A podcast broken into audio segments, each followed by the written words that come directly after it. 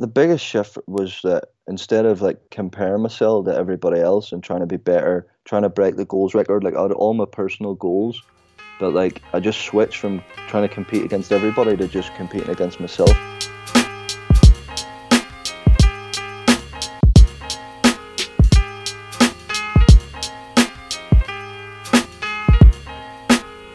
Welcome to Sauce Talk, a podcast about sports and the mind and living well in general. This is Billy Hanson, and today's episode is an athlete profile with Marty Maven. Marty, thank you for coming on the podcast.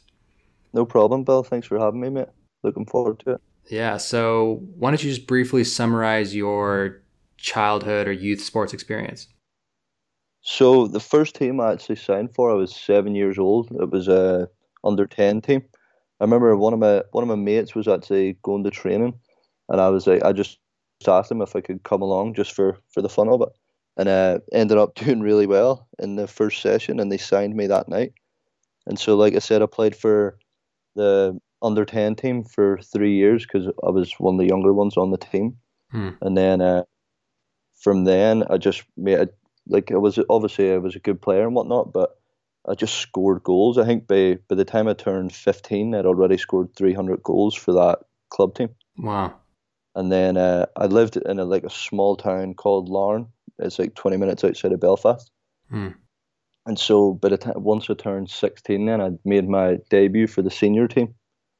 And at that age, that was kind of a big deal. And so that's when I kind of knew football was going to take me like hopefully well the plan was obviously to play professional but it was around then when i was like i can actually make this happen mm-hmm. so i took the next step from that to i went and signed for one of the top teams in belfast called glentoran i signed for their under 18 team and i was actually that was probably the best year that i've ever had in football hmm. before mm. i came to the us and then at that point they were offering me a first team contract which would have been I don't know if you. I would have got paid. It would have been very little though. I don't know if it would have been if you could call it professional. But that was when the whole scholarship thing came up. Yeah. So real quick, did you um did you play any other sports growing up? No, I mean I was terrible at everything else. Soccer was, and that's the biggest thing about like, Europeans and Americans like yourself. Like I'm sure you can play baseball. You did play baseball actually as well, didn't you? Yeah, for my first year, I did. Yeah. So like, so Americans are very well rounded and can play multiple sports, whereas like myself and a lot of people in Europe just stick to one and sort of try and specialize at it. Mm.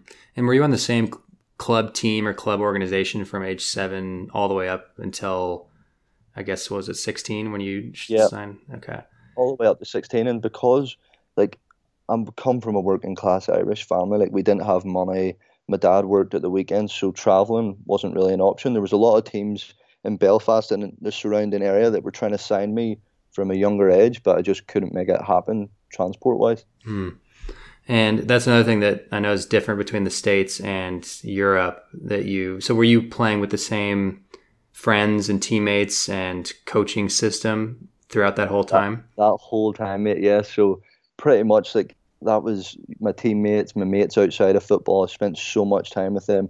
We all started drinking together when we were like twelve, and like we just had we had like a bond. You've been on a team yourself, you obviously know, but the bond was just it was mental, mate. We were just going out and having fun every Saturday. That's whenever we played our games.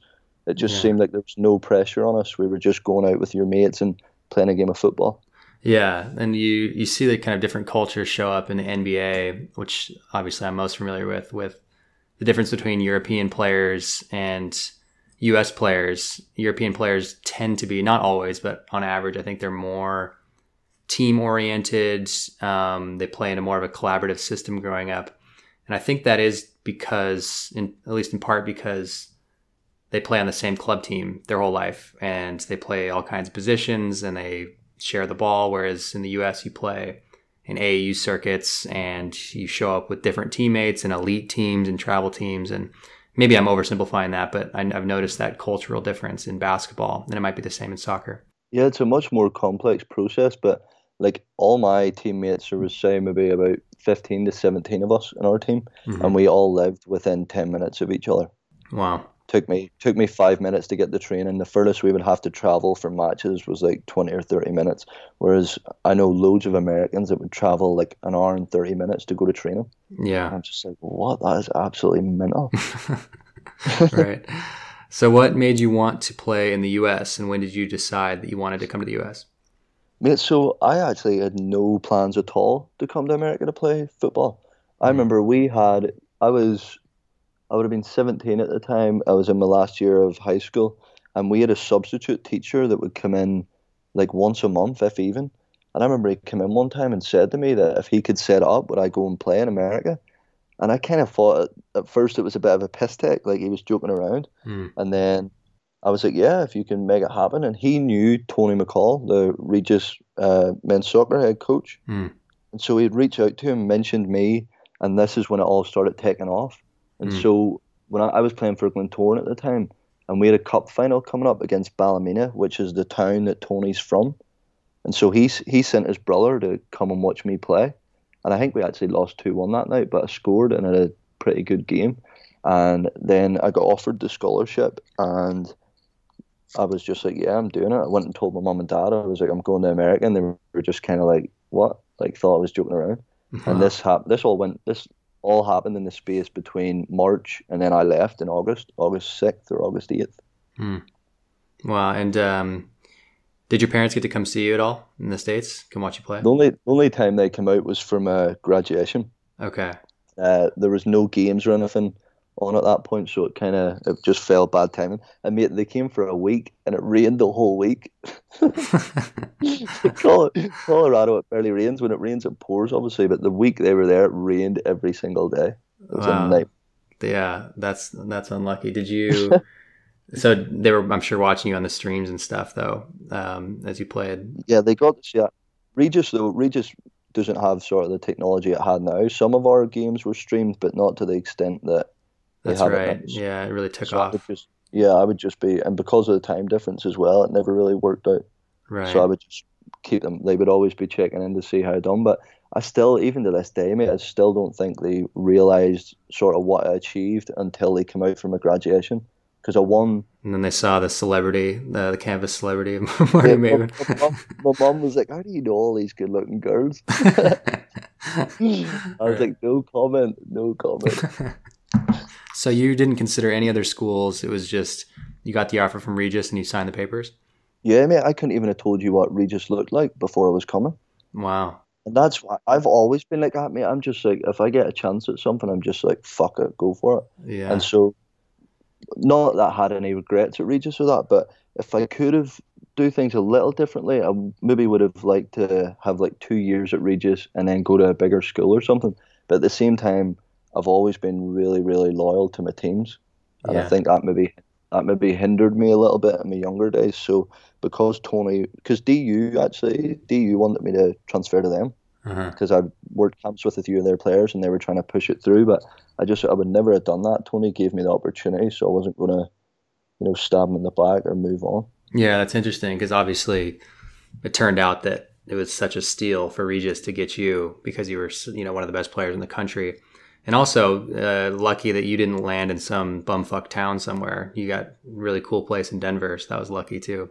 Yeah, the location was unbelievable. I just couldn't believe it. What we were like ten minutes from downtown. Yeah. Small school. That that's what I mean. Sorry, not that like I just maybe wish I had like a bigger experience, but we definitely made the most at Regis, didn't we, for being a small school? Yeah, yeah, we did. It has its advantages too to be in a small situation like that. Yeah. So what did you? How did it feel when you first showed up to campus? Did you feel confident, nervous, homesick? I know you redshirted your first year, so what was that first year like? Yeah, mate. Like when I got there, because I knew nothing about altitude or anything like that, and so when I landed, there was a couple of players there to pick me up, and I didn't know this, or nobody told me at the time, but I was only supposed to do like half of the training because the altitude's so bad. Mm. And I remember nobody told me, so I ended up doing the full session. And mate, by the end of it, I was blowing. Like I was completely fucked. And so obviously I'd been putting in I'd been putting in the training beforehand and I was just like, There's something not right here. Like I've been training my ass off and then got here and my fitness was terrible. Yeah. But then after two weeks I caught up. But initially I was just like overwhelmed. Mm-hmm. Like first time on a university campus in a new place, bunch of new teammates. Nobody could understand a word I was saying for the first few weeks. so like it was somewhat. And then, like I said before, I came off probably my best season in football to date at that point. Mm. And then this it was pre-season had been starting, it still wasn't cleared, and I was like, what is going on here? And then because I was our first international player, and so still hadn't been cleared an English kid came in, all of a sudden he get cleared, and I was starting to get a bit frustrated then as well. I was like, "What the fuck is going on?" Like he just so what? What was the holdup? Why weren't you cleared? It was to do with transcripts. So I had got all my transcripts in mm. on time, but they they wanted more, and I was like, "There's literally nothing more that I can get for you." Yeah. And so season, there was two. I remember it was like two weeks before season, still not cleared, and I was I just didn't know what to expect, like if I was going to play or if I wasn't. And then the season started and Tony spoke to me about redshirting. And at first, I was just, I didn't really like the sound of it because I didn't really come out there for school, mate. I hated school.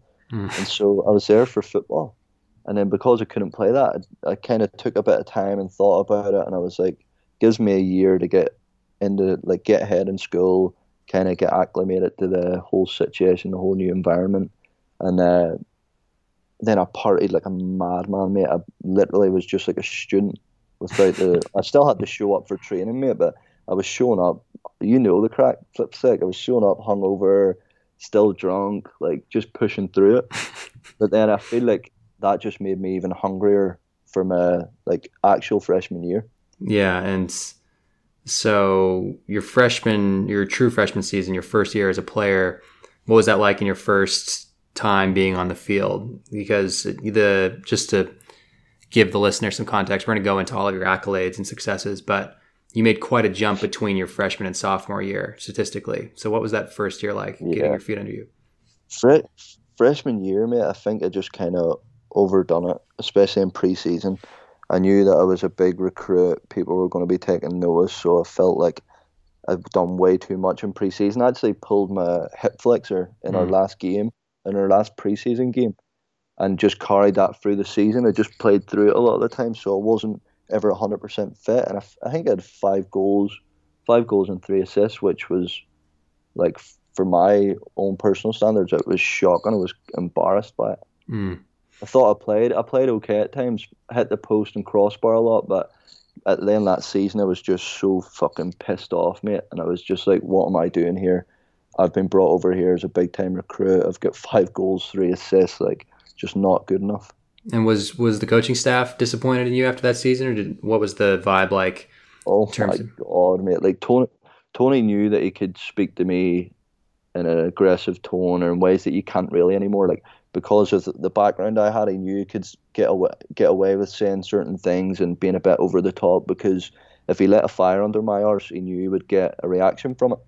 Mm-hmm. And so he brought me in I had been missing class, been fucking about as usual. And uh, he was like, I was sitting across the table from him, and he was like, see these size nine and a half feet? He's like, I'll shove them so far up your arse and tell me, tell me how he'd pay for my flights home, this and that. And I was just sitting there, like bright red face, just knew I couldn't say anything. And he was like, well, don't worry about it anyway, because next year I'm going to bring in a striker, so you're probably not going to play much anyway.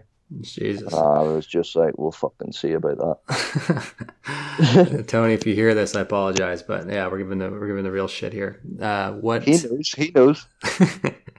what uh, so what do were you going home to train? What was your training like, especially after that freshman year when you were pissed off and you wanted to come back strong?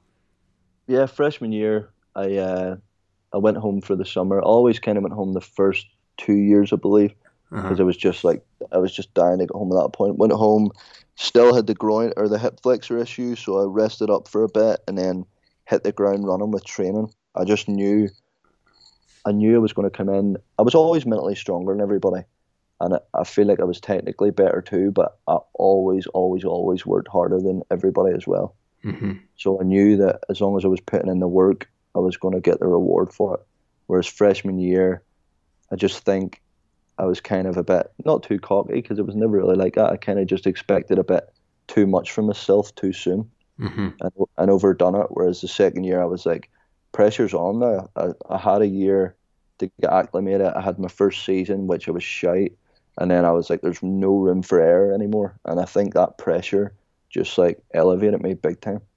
Yeah. So sophomore season, you exploded all American second team, first team all region, first team all RMAC. You guys won the regular season RMAC championship and played in the NCAA tournament. And correct me if I'm getting into that wrong. It's hard to keep track of all your accolades. I was on the internet today. like, uh, but um, what was the biggest difference between freshman and sophomore year in terms of your mindset on the field? How did you feel differently? Were you doing anything differently to prepare for games? Was your training or rest or habits partying different? What what was the biggest shift between freshman and sophomore year? The biggest shift was that instead of like comparing myself to everybody else and trying to be better, trying to break the goals record, like out of all my personal goals, but like I just switched from trying to compete against everybody to just competing against myself. Mm. And I knew that way, like every day when I showed up and it was me against me, I knew that I would take no days off then. Whereas if I come in and I'm trying to be better than fucking Billy at training and Billy doesn't show up that day, I'm not really doing myself justice. Yeah. So for me, it was just a switch from trying to be better than everybody to just be better than myself than what it was the day before.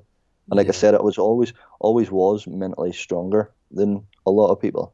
But I just think switching from like being a bit selfish and thinking about my own personal goals to switching to the team came first. Yeah. And I think that was the biggest factor. Training ways and partying ways, nothing really, nothing really changed.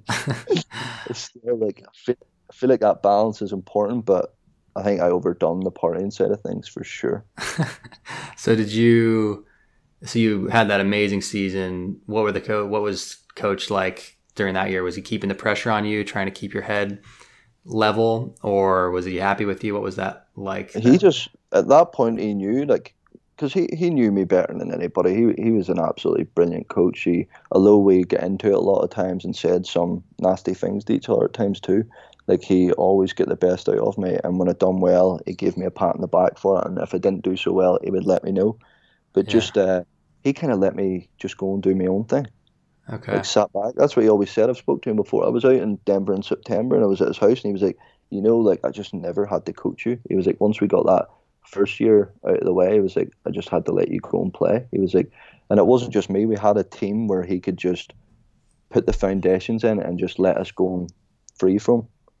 Yeah. So we would literally go out. Obviously, we had our formation and tactics and this and that, but he was just like go out and play football. Yeah. And how far did you get in the tournament that year? So we got to the Sweet 16. Okay. We went on. So we were undefeated the whole the regular season, and then we lost in the RMAC tournament final. That was our first loss, mm-hmm. and then we get a bye into the Sweet 16 of nationals, and we had one of our center starting centre backs who was an absolute animal, Mike Sheehan. He had uh, some like heart condition that turned out to be like nothing, so he couldn't play that game, and we played our one of our centre midfielders at centre back and it was a really tough competitive game, but we made one mistake and lost 1 0 for it. Mm, okay. And then moving to your junior season, another awesome year for you, All American, All Conference, All Region. Um, and you guys made the tournament again. So did you get knocked off in the in the RMAC tournament again that season? Yeah, same thing again. But we didn't go undefeated in the regular season. Then I never won an RMAC tournament. I won the regular season twice. Right back to back, but never won a tournament. We got to quite a few finals, and then got to the Sweet 16 that year, and we won in overtime. Big Mark Kelly scored a class goal. Everybody was going mental, but in over or just before the end of regular time, I uh, broke my orbital. I remember you broke your elbow. My orbital, my cheekbone. Oh. oh wow! And so the, they're the the ball, and I can run the cross, and his follow through caught me on the cheekbone. And I remember going down, he helped me straight back up, but every time I got the ball after that, I just kept dribbling until I lost it because mm. I was concussed. Mm. And then once end of regular time happened, our trainer was like, "He's not going back in." I was like, "I'm fucking going back in." and then obviously you can't argue with the trainer, so he, I couldn't go in in overtime, and then I went straight to the hospital. Wow! And that was sorry, you lost that game or won that game? We won that game, and then we got that was us to the elite to the elite eight, the mm. furthest we've ever been in program history, and I couldn't even play. Oh no, I didn't even know that. That's awful. Yeah, yeah brutal. Yeah. we got beat 5 0. We just didn't show up. But there was just a lot going on, and I feel like I was out. One of our other, Big Mark Kelly, he had a hamstring issue. Mm. We made, made a couple of mistakes earlier on, but we just had a mountain to climb from there on. Yeah, that's still amazing to make it to the Elite Eight. Really special season. So I'll go through some of your other accolades. So senior year, you were All American again. Um, only player in Regis history, if I'm not mistaken, to be South Central Region Player of the Year, which is oh, nuts. I think so. And then broke the Regis record, and you still hold these records for goals in a career, points in a career, which I just found out today is goals plus assists. I'm just a ignorant American about soccer, so forgive me. Uh, these then, Americans love your stats and play and then game winning goals 18 and as we already spoke about two tournament appearances so we've already kind of touched on this but you had so i, I think your junior season was my freshman year and yep. so and you were close with the basketball team and we all hung out and you had this kind of confidence and swagger and you really enjoyed yourself and it seemed like there was this attitude that blended between social settings and competition and training. And there were many times where I saw you, you know, one of the wildest people at the party. And then I'd show up to the gym and you're already there fucking killing it in the weight room. And then I'd go watch your games and you'd be out like talking shit and you're a very like physical and aggressive player. So I just want to ask you about that kind of attitude that you took to college. Was that something that you had always had? Is that something that you developed? And how did that serve you as a player in college? Yeah, I just well the thing with like hanging out with the basketball lads and that too, like and this is going a bit off topic, but whenever I was moving out, I was leaving home, and one of my mates actually played. He played in England when he was younger. Was saying to me like, make sure you get friends away from the soccer team. Mm. So like I felt like that was super important. Mate, hanging around with you lads, like I didn't really give a fuck about any of the accolades or all American or any of that shit. I just was there to have a good time and put in the work and I reaped the rewards for that. But uh, just out the parties and that was. I mean, you either make the most of it or you don't, and I definitely did. Like I, I can't remember probably ninety percent of the Regis parties. And like yeah. walking through campus, one of your things you were saying about like confidence and you know on campus and on the field, but I just didn't give a shit about it like any of that stuff. I didn't care what anybody thought, and if I did go back, I probably would milk some of the stuff a little bit, a little bit more than what I did, because I was I'm quite shy. You might not believe this, and a lot of people don't, but I'm quite shy to a certain extent until I get a few drinks in me. and so, a lot of that stuff, I would rather just like if I get my awards, I would rather nothing be said about it and just get on with it. Mm, interesting. Yeah, uh, I noticed that in some of the banquets when it was like God Marty getting every award, and you looked a little bit timid going up there. I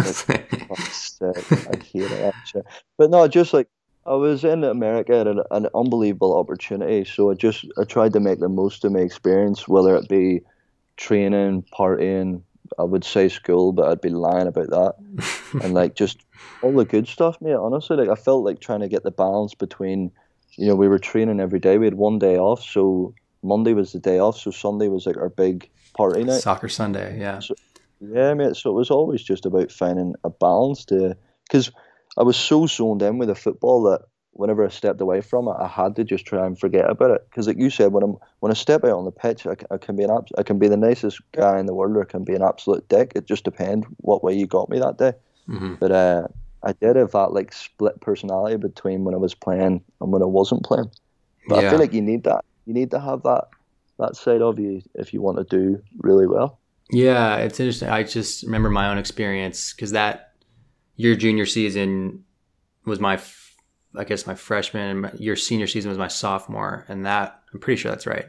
Anyway, one of the years that you were absolutely crushing it, I was a sophomore having my toughest year, both with my confidence and I wasn't getting playing time, and I ended up recovering later. But in that season, I remember some of the prescription for how you get your confidence back or how you gain playing time is to make sacrifices and you know you should sacrifice the party to go get extra shots up and you should you know get get more sleep and do all these things and so I remember some I had some vivid memories of being like trying to do that stuff like I'd skip parties and I would do the right thing and I would stay inside and I'd still show up and be kind of nervous and I wouldn't play well and then I'd see you. Like I'd always come back to the parties eventually, of course, because I'd like, well, fuck it. If I'm not if I'm not, if I'm not playing well, I might as well party.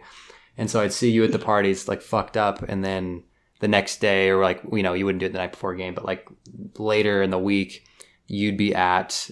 I'd watch your game, and you'd just be absolutely murdering, and I'm just like, well, what like what is this advice that I'm getting from the counselors of like you shouldn't you shouldn't drink if you want to play well when some of the you know same thing on the basketball team tough. some of the more confident players it's almost like there's a correlation between a little bit of that like I don't give a shit I'm going to enjoy myself attitude and then swagger and confidence on the field but I also think that you can get some of the Allen Iverson dynamic where like Allen Iverson was able to party at strip clubs and still score 30 but his teammates tried to follow him and they couldn't do that, and the team suffered for it.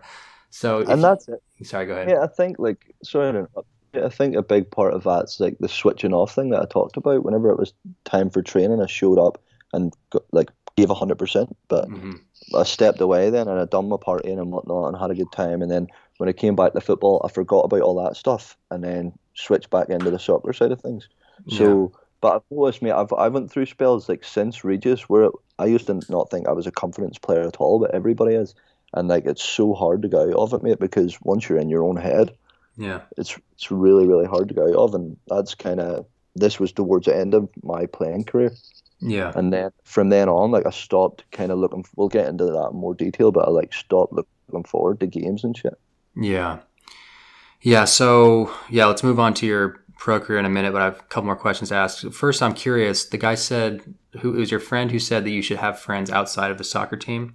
That stuck with me for some reason. Why? Why did you think he gave you that advice? And what do you think that did? Because he so he was he went over to on trial with West Brom, which is a they're in the championship now in England, second tier, but they were in the Premiership at the time. He went over and he was only 16. He was doing his scholarship year, so they would go train with the lads. Everybody would go with their families, and he would go back and stay with his host mum. Mm. And so he was he was homesick from the get go and kind of felt like an outsider. And so that's that's what stuck with me the most. He was just saying that I'll be around the team all the time, but make sure you've got that balance between teammates, your other friends, and just like just so you have that kind of support and balance. Yeah. And I'm not fully invested in game where I'm, I'm relying on them all the time. So I loved going to training and then getting away and then going and hanging out with you boys. Yeah, yeah. Well, just feel he, he he got homesick, and so that was the big factor. He just felt like isolated. He felt like he was just attached to the team all the time. Yeah. Whereas he didn't have like any other side friends whenever they went and hung out with their families. Yeah, it's interesting you say that, and I, I think that that is I hadn't heard that specific advice before, but I think it makes sense it's and I, I experienced this too when I developed some interest outside of basketball, whether it was you know math or meditation or hiking or whatever it was, and I had and I met some people outside the team. It did take kind of the pressure off, and it was a way to kind of escape the team dynamic where you could really let your mind rest away from your sport. Um, so I think that's interesting and good advice. Yeah, you put it well. Just like getting that escape, so that, that whenever I come back, the train again, I was fully focused, I was refreshed, and just ready to get stuck in again. Yeah. And how did you mentally prepare for competition? Did you have any rituals or music or breathing or visualization? Did you do anything specific before games? always listened to the same playlist music. It was like Kendrick Lamar. I had like a wee mixture of rap and house music. And I remember because we would get changed in the athlete weight room and I would have the same playlist that I would play on the way out to the pitch, mm. and I would just always tell myself that I'm, you know, my touch is going to be good. I'm going to score. Goal. I'm going to get chances. When I get chances, I'm going to score. The defenders aren't going to be able to handle me. Like mm. I just talked myself up the whole way to the pitch. But in terms of like a ritual, I never really had anything like that because I know guys that put their left sock on first, then the right, then the left foot, like stuff like that. But yeah. like if you if you mess up one of them, you straight away you're in your head, you know. so it felt like if I had a set pattern, yeah, every game day, and I messed up part of it, then it would just mess up my whole mental. Yeah. So it was just like, nah, just just get ready, give myself a wee pep talk, and then away away I go. Yeah, and so I I know I know nothing about soccer, but just from watching, it seems like especially somebody in your position who is a scorer, I guess they call it a striker, and you have expectations to score a lot to help your team win. You're also you know, setting records with with different goals scored. I, I can imagine that because soccer games are so long and low scoring, that you can have long chunks of time where you're not putting the ball in the net, and I could imagine that could get frustrating. How what was that like when you were struggling to put the ball in the net? Maybe you had some close misses and it just wasn't going your way. How did you stay locked in during those stretches so that you could be ready when you got your opportunity? I actually like those wee moments of the game where I drift off. Like uh, the defenders think I'm switched off for a while, so I'll just like if the ball's building up the left side, I'll just drift over on the right, and they're like, "Oh, we don't have to worry about him." And then mm. I'll build my run back up in from that from that side. And then in terms of like missing chances and that, I remember a coach told me when I was younger, it was like like a blackboard. So if I miss a chance, just like wipe it off and onto the next one. And so mm. when I missed a good chance, I was even more eager to get another chance to make it right. Mm. And is that some... yeah, just stuff like that because there's obviously, like you said, there's long periods where you know the play is just building up and we're not getting opportunities, but that's just part of the game. I love playing little mind games in the middle of a of a game. Mm. And is that something that you got better at throughout your career? Were, were there points in your youth or growing up that you would carry around missed opportunities or mistakes? Oh yeah, but it was more so whenever I went through that wee spell where I was lacking confidence because I didn't want another chance then. Whereas before I missed one, I'm like, give me the fucking ball again. Mm. Whereas like the past few couple two or three years maybe of playing, my last couple of years, like I'd miss a chance and then I would kind of shy away from it, from mm. getting the ball again. Yeah, that's a great way to put it. I remember that clearly from baseball. If I was playing infield and I booted a ball or made an error, the real test of your own mind in that moment is okay, do you do you desperately want another ground ball so you can make up for it, or are you saying like, oh, don't hit it to me again, because right. that's really the test. So, um, what about with training? Is there anything that you emphasize in your training that you think gave you an advantage over other players, or conversely, is there anything that you think other people spend too much time emphasizing or worrying about? Did you have any unique training styles or regiments that you think might be a useful tip, tip or trick? No, well, I put in a lot of hard work from a young age, and then it just kind of came to fruition as I got older. Mm-hmm. And the biggest thing, probably, that I switched at Regis was competing against myself every day. Mm-hmm. Like that was massive for me because then, like I said to you before, like I just wouldn't take any days off then because I'm mm-hmm. trying to get better and better than I was the day before. And I'd done a lot of individual training too. Like I would have, and some of my teammates would vouch for this. Like I would always work on dribbling down the left, little step over, cut inside, and putting the ball in the far corner. And mm. I'd done that so many times, like just practicing that it just became like natural to me. Mm. And that's probably my best finish. But mate, just competing against yourself. Because that brings everybody else up too. Because although I'm indirectly I'm competing against them too, but because I'm focusing on myself and trying to get better every day, people around you notice that and so they start picking up on that habit too if they want it as bad as you. Yeah, I think there was a quote. I think it was Jordan Peterson who said, uh, "Compare yourself to who you were yesterday, not to somebody else, not to who somebody else is today." I thought that oh, was... that's one of the twelve rules of life, isn't it? I've got that we, I've got that wee book beside me here. Actually. Nice. Yeah, I think that's great. Um, what about conditioning? I, I'm always amazed at the kind of condition that soccer players or football players are in what does your conditioning program look like in the off season? Are you doing a lot of distance running, or is it really just conditioning by playing a lot? I'm always curious about how a soccer player trains. Yeah, it's a balance because in in the pre preseason phase, you're kind of doing your own stuff. So I would mix it up. I would maybe I didn't like running more than like three or three miles or that, mate. I just fucking hated it. and so one day, one day would maybe be like a quick three three mile run, and then the next day would be a lot of sharp sharp stuff. But mate, soccer, and I'm, it's probably the same with basketball too. But there's no other way of getting match fitness than playing matches. Obviously, doing the training outside can set you up in good stead for that. But the only way to get match fit is by playing matches. And so um, pre-season was massive. Like the first couple of games in pre-season would always be horrible. But mm. my thing again is that I was mentally, I was willing to push, push myself to like scary places sometimes. So whenever I was, we were doing fitness and I'm literally almost puking, I would just keep going. Mm, yeah. just keep go- going. I remember we were doing the two mile, we had to do it in under 12 minutes. And for like the last three or four minutes, I'm literally gagging the whole way, but I would just keep going. Yeah. So other people, as soon as they get under that kind of, once they're uncomfortable, they they just tap out. Yeah. So in those moments where you're totally exhausted and in a lot of pain, what are you doing to keep going? Is it as simple as just telling yourself not to stop? Is it something that you just had to practice throughout your whole life? What do you attribute your ability yeah, to withstand pain? Thing, like, like I'm going to be so much more pissed off if I quit than if I push myself for another.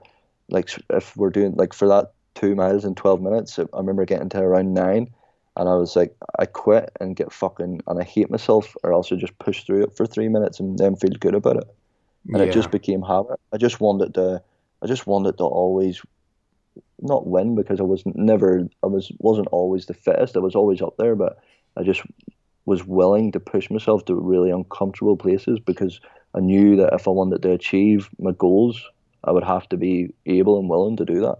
Yeah it's pretty sickening, mate. When I look back at it, even now, like when I go for runs here, I, I come in the door and I'm almost being sick. And my roommate's like, well, "What are you doing?" He was like, "That's how you were at Regis," because Lou played with me at Regis, mm. and I'm like, "Yeah, mate, that's just how I am." Like once I start competing, because it's always me against me, I can never really fucking switch it off. yeah, yeah, yeah. I like I like what you said about um, getting into game shape requires that you play games or play matches. Uh, I remember I was in really good cardio shape, playing a ton of basketball and running. I was doing distance running and I was in really good shape, getting ready to come back to Regis.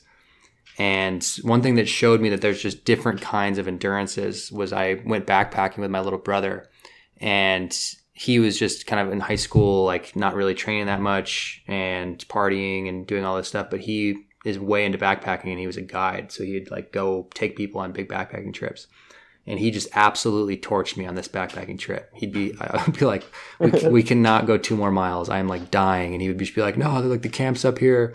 And then we'd get there and he'd be like hanging the bear food and prepping. And I'd just be like laying there with like my legs up a tree. so I was like, yeah, that there are different kinds of endurances because this, in that very moment, I was in super good basketball shape. And I noticed that too a little bit. Like, specific. Yeah, I could run as many suicides as I wanted, but still, it wasn't the same as like you know, sprinting up the court, and like or you know, playing really hard defense, possession of really hard defense, and then sprinting up the wing and having my legs underneath me for a three. It's just a very specific endurance that you have to train by playing a lot. And I always appreciated coaches who con- conditioned in that way of having us of having us actually play.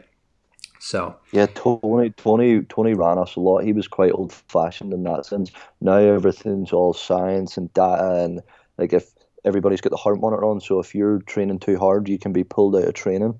Whereas, like some of the training we done was borderline illegal. it's like a torture. Yeah. Are they wearing yeah, Are they wearing heart monitors at Regis? I don't think they would be. Uh, okay. I don't think so. They weren't when I was there, but yeah. I just know like some programs now, yeah, like with all the new technology, do stuff like that, and it's kind of it's good and bad. Like I said, like if you've been working too hard that week, they can pull you from training when nobody wants that. You know. Right. All right. So what?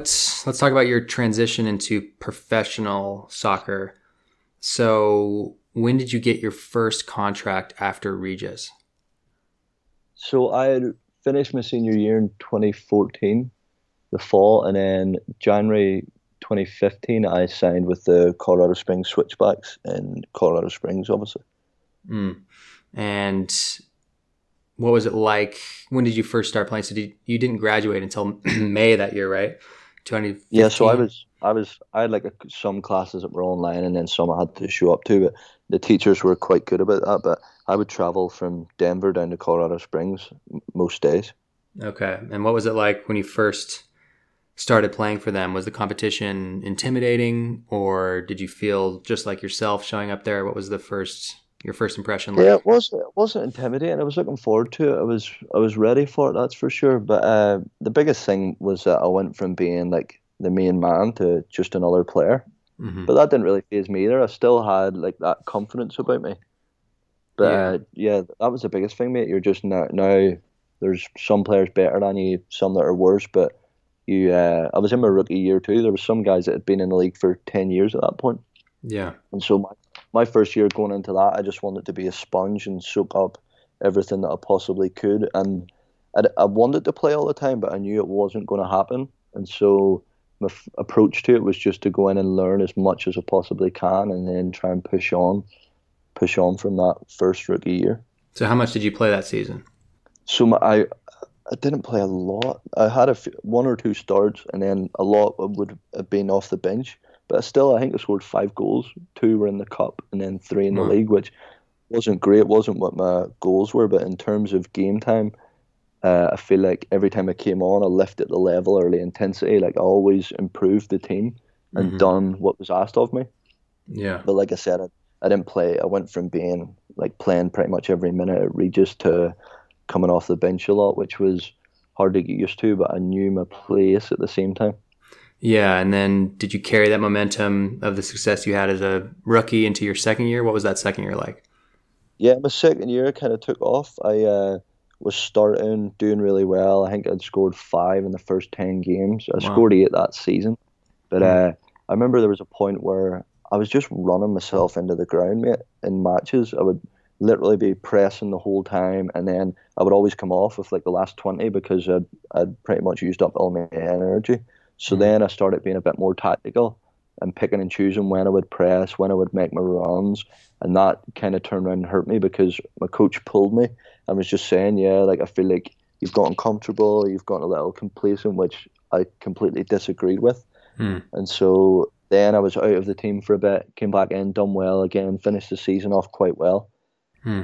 And I, I would have, if I'd have played a lot, I would have, I would have scored a lot more goals. I know that for sure. But again, I was like, it's only your second year. Like, don't be expecting too much too soon. Just do what's asked of you. Have a good attitude, good mindset. Hmm. And was that? I'm trying to get the timeline right. Was that your last time with the Switchbacks, or you play another year? No, so I was I'd signed with an agent because my second year was coming to an end, and they had offered me a two-year guaranteed contract, and so I'd signed with this agent, and he was like, "Look, you've been there for two years, had a really good second year, still kind of get messed about a little bit. It was like you've got a European passport. He encouraged me to go home. He he spoke to the switchbacks, turned down the contract, encouraged me to go home, and said that he would set something up in Europe. And so I done all that and went home, and he done nothing. Really? He like pretty much fucked me over, and then I'd been training with the local my local team just to stay fit and I actually got injured. I pulled my hamstring, and he, uh, I set up myself. Remember Thor? Yeah. So he he was playing in Iceland for a professional team, and I he wanted me to go over and train with those guys, and so I'd done that, but I'd injured myself the week before, and I was just like, it's okay, I'm, my fitness is good.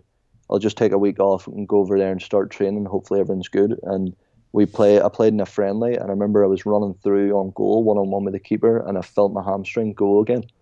So, uh, bit of bad luck there. Obviously, they weren't going to sign me while I was injured, so I came home. That was when the agent reached out to me again, again, and was like, "What's going on? Like, haven't heard from you in a while." And I was like, "I'm supposed to fucking hear from you." you know what I mean? He, he turned down my contract. It was two years guaranteed. And then I came home and he'd done nothing for me. And he was like, "When? How soon can you get out to Finland?" And he was like, "They want you out in three days." And I was like, "Well, I've been out in, because I had pulled my hamstring twice in two weeks, so I was out for two months in at that point, and had done no training. And I was just like, "Fuck it, I'll just go and see how it goes." And I got over there, and so there's Premier Division, First Division, Second Division. So, and he told me it was Second Division, but I didn't realize there was a Premier, so I thought I was going over to play in the second highest league. Mm. And when I got there, everything was just pretty amateur. Like if I'm going to be playing away from home, it has to be a better standard, or else I would just stay at home. You know. Mm-hmm. And so went over there, went to Finland. That didn't work out because I didn't want to play at that level. And I came home and signed for a team in the Irish Premier League. That's and the that's the Rangers, a, the Carrick Rangers. Carrick Rangers, yeah, yeah, Carrick Rangers, and made it really good standard, like really physical. I thought it would suit me down to a T, but I've got too many distractions back home. Mm. I was out drinking, partying, and at that at that level, you just you've got to take it seriously. It's not college anymore, you know. Yeah. And so I just didn't do myself any justice. Probably the worst, worst that I've ever played in such a long. Well, I was there for six months and like played really poor, Me, it Just wasn't myself. Like mm. wasn't doing the right things. Whenever I put in the work during the week and that, I walk into a game full of confidence, knowing that I've done everything right, and I just wasn't doing that. Mm. And then, and this this was like November time. The switchbacks reached back out to me, and I was quite taken back by it because I'd been playing some terrible football, and they offered me a new contract and more money than the last one. And I was like, you know what? I didn't have a great experience, but I'll go back, maybe clean slate, and see how everything goes for the my second spell. And when I got back out, I started the second game and pulled my hip flexor. Mm. And so I was out for two months then, and it was just a really frustrating time. But I just tried to be patient, um, done the rehab, came back against Las Vegas Lights, and I was on the pitch for two minutes, and I get my first ever red card. well, so, how did you get a red card? I was like, for fuck's sake, like just no luck. So I literally come on, we had a throw in, and the defender was right up my back, like right under me, and our guy threw it in, and I flicked it on. But as I flicked it on, my elbows were up, and he he came into my elbow. I didn't elbow him. His head caught my elbow. The play developed. I didn't know anything had happened at this point. The play developed. One of our guys took a shot. The same guy tried to block it, and it went out for a corner, and mate, he just came running for me, blood all over his face because my elbow had like split his eye open. Hmm. And he came running over, grabbed my shirt. I grabbed his arm, and he like ripped my shirt. It was kind of a bit of pushing back and forth. The referee didn't even see it, and then come over and gave me a straight red. Because all the blood, probably. yeah, because all the blood. He seen the blood, and then all the pushing and shoving, and he was just like, all the Las Vegas fans were going mental, mate and he just turned around and gave me a red card, and I was like, "Fuck you!" Like I literally didn't even touch him, and so I was suspended. I think I just got, or no, I got two games because it was a straight red, uh. And uh, and then I was like, "That's my season fucked." I'd been out injured for two months, came back, got a red card. I was like, "That's me done." But whenever I come back from suspension, they started me away to Portland, and uh, I got the ball and like just over the halfway line and just started running, mate, and just ran past like four or five players and scored an absolute banger. Mm-hmm. And uh, that was kind of, I was like, right, happy days. That's me back on the right foot. And then kind of got decent minutes towards uh, for the rest of the season. There was only a few months left, and I scored a few goals. Thought I'd done quite well. And then the switchbacks had an option for the next year, but they just got took over by the Rapids and so all the internet the Rapids wanted full control of the international spots, and so any any foreign player that was on an option lost their contract or didn't oh, get it oh, renewed. So then I was just like, ah, oh, fuck, that's that's uh, time for me to go home again. And so that was my second spell at home, and I got offered an opportunity to go out to New Zealand to play. Mm-hmm. And again, wasn't it wasn't a great standard, but at this point, I was just like, you know what, what gets me away from home, I can go out and live in New Zealand for a bit. It'll be a good experience if anything else. And by this point, mate, my heart just wasn't in it anymore. I just didn't really care. Remember, I was saying earlier where I wasn't looking forward to games. Yeah. Whereas before, like the night before games, I couldn't sleep. I'm dying for the match to come around. And then at this point, I just, it became like a, a job pretty much where it never ever felt like that. Yeah. So once it became a job, that's when I was just like, I don't know if this is for me anymore. And remember, do you remember Lewis Barrow? Mm, no. So he was an English lad that came to Regis. He was there for two years, then he transferred to Saginaw Valley State University. I probably know him. I just yeah, I can't remember. Yeah. Yeah, you, I think you maybe would. Yeah. And he played out here for two years, and then became an assistant coach for two or three years, and then the head coach left, and they couldn't find a head coach, and so he ended up getting the job. And while I was out in New Zealand, he called me and was like, "Look, I just got the head coaching job at Saginaw Valley." He's like, I want you to come be my assistant and we'll pay towards your MBA. Mm. And he was like, take a couple of weeks, think about it. But straight away, I was just like, because even when I was playing, in the back of my mind, I'd always thought when my time was up, I would go and get a GA position and get my master's. Mm-hmm. So just the timing of all this was kind of perfect. And I was just like, you know what, I'm going to do it. And then I, I left New Zealand in last last May and went home for a couple of months and then came out here last August and started coaching and doing my MBA. Yeah. So I want to backtrack just for a second. So do you think that that yeah, right. that decision to turn down that initial two year contract, which your agent which your agent suggested that you do, seemed like that put you in a kind of a spiral of not really finding a fit for a couple years and you had some injuries. Obviously, the injuries you can't control, but is that something that you think could have reshaped your professional career if had you taken that contract initially, the guaranteed switchbacks contract? Yeah, one hundred percent, mate. Like I, I definitely regret not taking that. And I think if I had took that and played for another two years, I could still be in the same position that I'm in right now. Mm-hmm. So I mm-hmm. could have played them two years, and then this position still could have opened up, and it could all work out the same, the same way.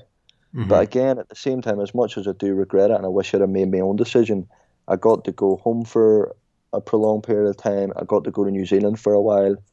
So everything happens for a reason, but just in the manner that that all happened and me getting fucked over and experiencing kind of getting fucked over at the switchbacks for a couple of years, I was just like, this isn't for me because once it went from college to pros and it being your job, it was a lot more stabbing in the back. Like every player was playing for themselves.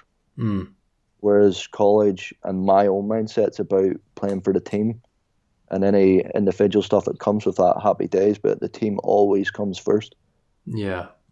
And so all them experiences combined just kind of made me be like, yeah, this might not be for me anymore.